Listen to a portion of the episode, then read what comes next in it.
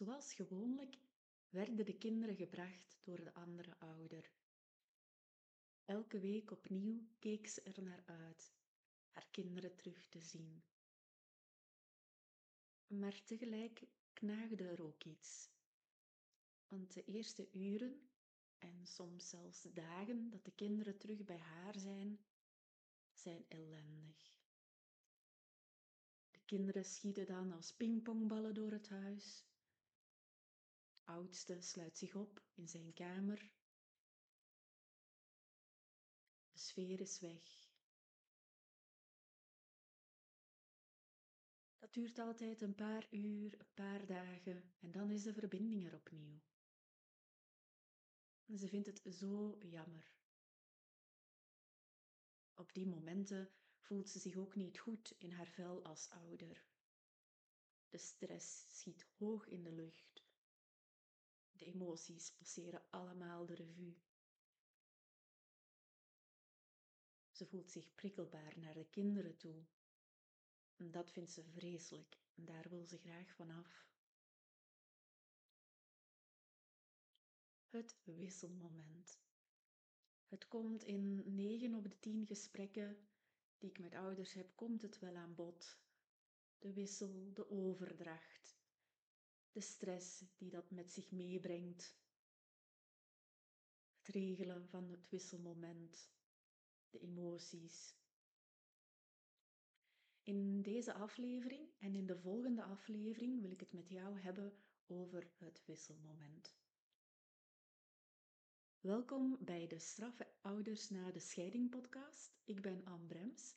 Ik ben systemisch counselor en ik help ouders in een complexe scheiding om handvatten te vinden voor hun concrete situatie, zodat zij rustig gemoed hebben, dat ze kracht vinden in hun gezin om met de moeilijkheden die die hoogspanning in het co-ouderschap met zich meebrengt, om daar praktische oplossingen voor te hebben.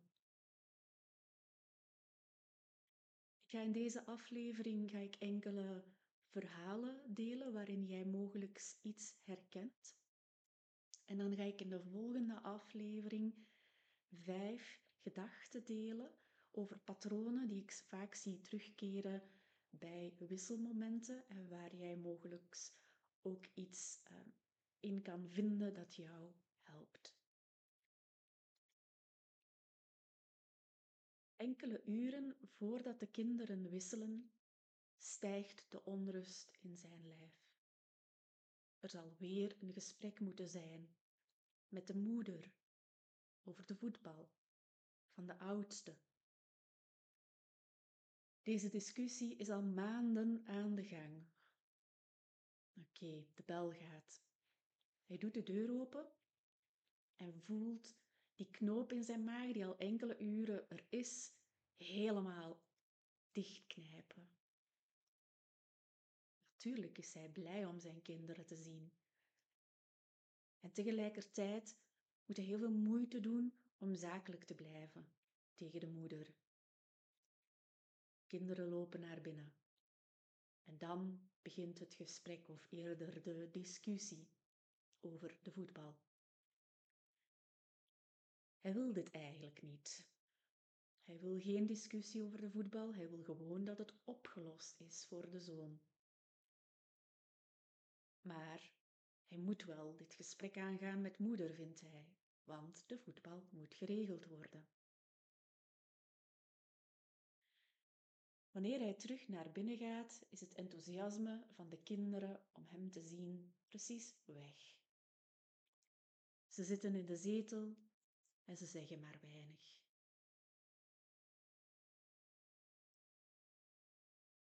Zo'n wisselmoment of overdracht brengt het loyaliteitsconflict waar kinderen in zitten samen in één moment.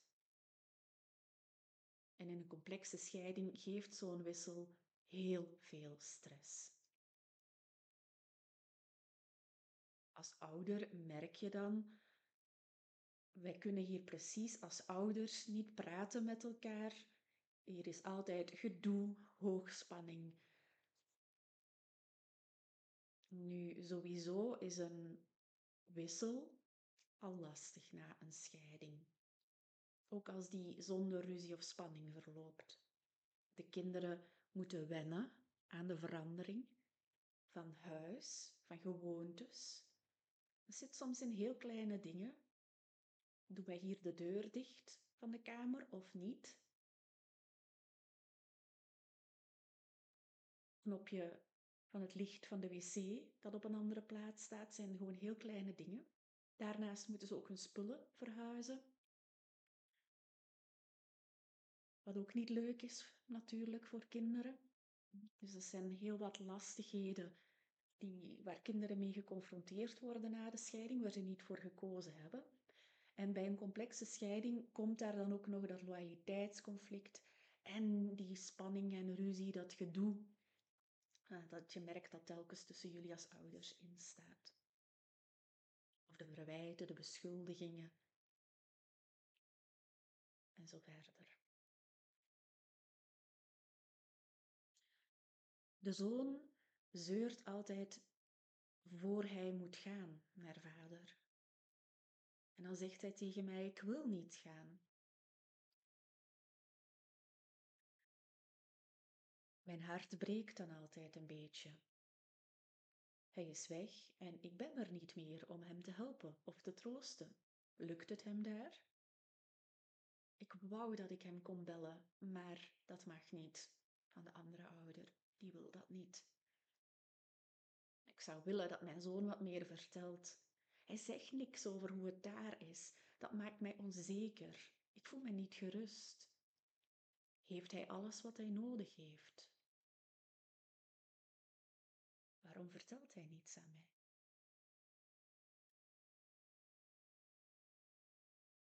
Ik heb hier drie korte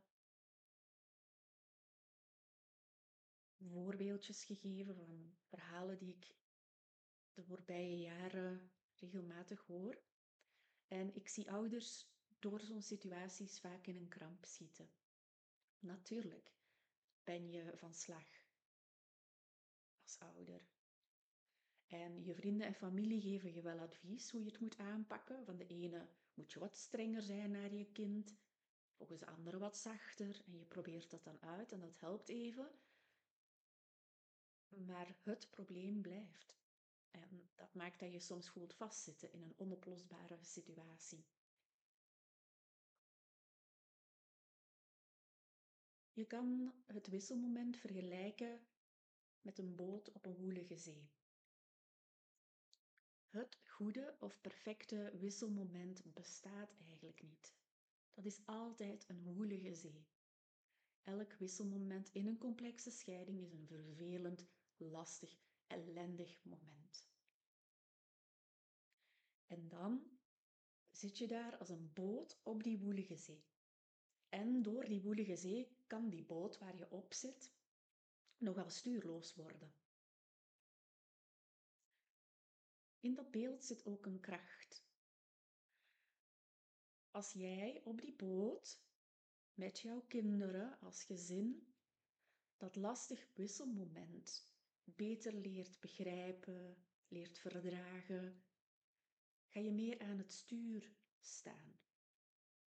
Je gaat als het ware een anker zijn, een koers zijn voor jezelf en je kinderen. En als de zee dan woelig wordt voor, tijdens of na een wisselmoment, sta je, dan blijf je aan het stuur staan. Of je kan jouw anker uitgooien, zodat je niet heen en weer geslingerd wordt. Laat je dus niet teleurstellen, omdat jij of je kinderen het wisselmoment zeer ellendig vinden. Wanneer je gaat oefenen in stevigheid, gaat het wisselmoment ook rustiger zijn. En dat oefenen in stevigheid is om goed de patronen te begrijpen die zich afspelen in het wisselmoment. Wat speelt er allemaal mee? En meer zicht je gaat hebben op de patronen, hoe meer stevigheid je gaat voelen. Hoe meer dat je gaat voelen, ik sta hier aan het stuur, ik kan dat sturen. Onze boot op zo'n woelig moment. En wanneer je dit stap voor stap gaat doen, komt er opnieuw ruimte en energie vrij om je te verbinden met je kind op zo'n moment. Zodat de kinderen hun hoge stress ook kan zakken.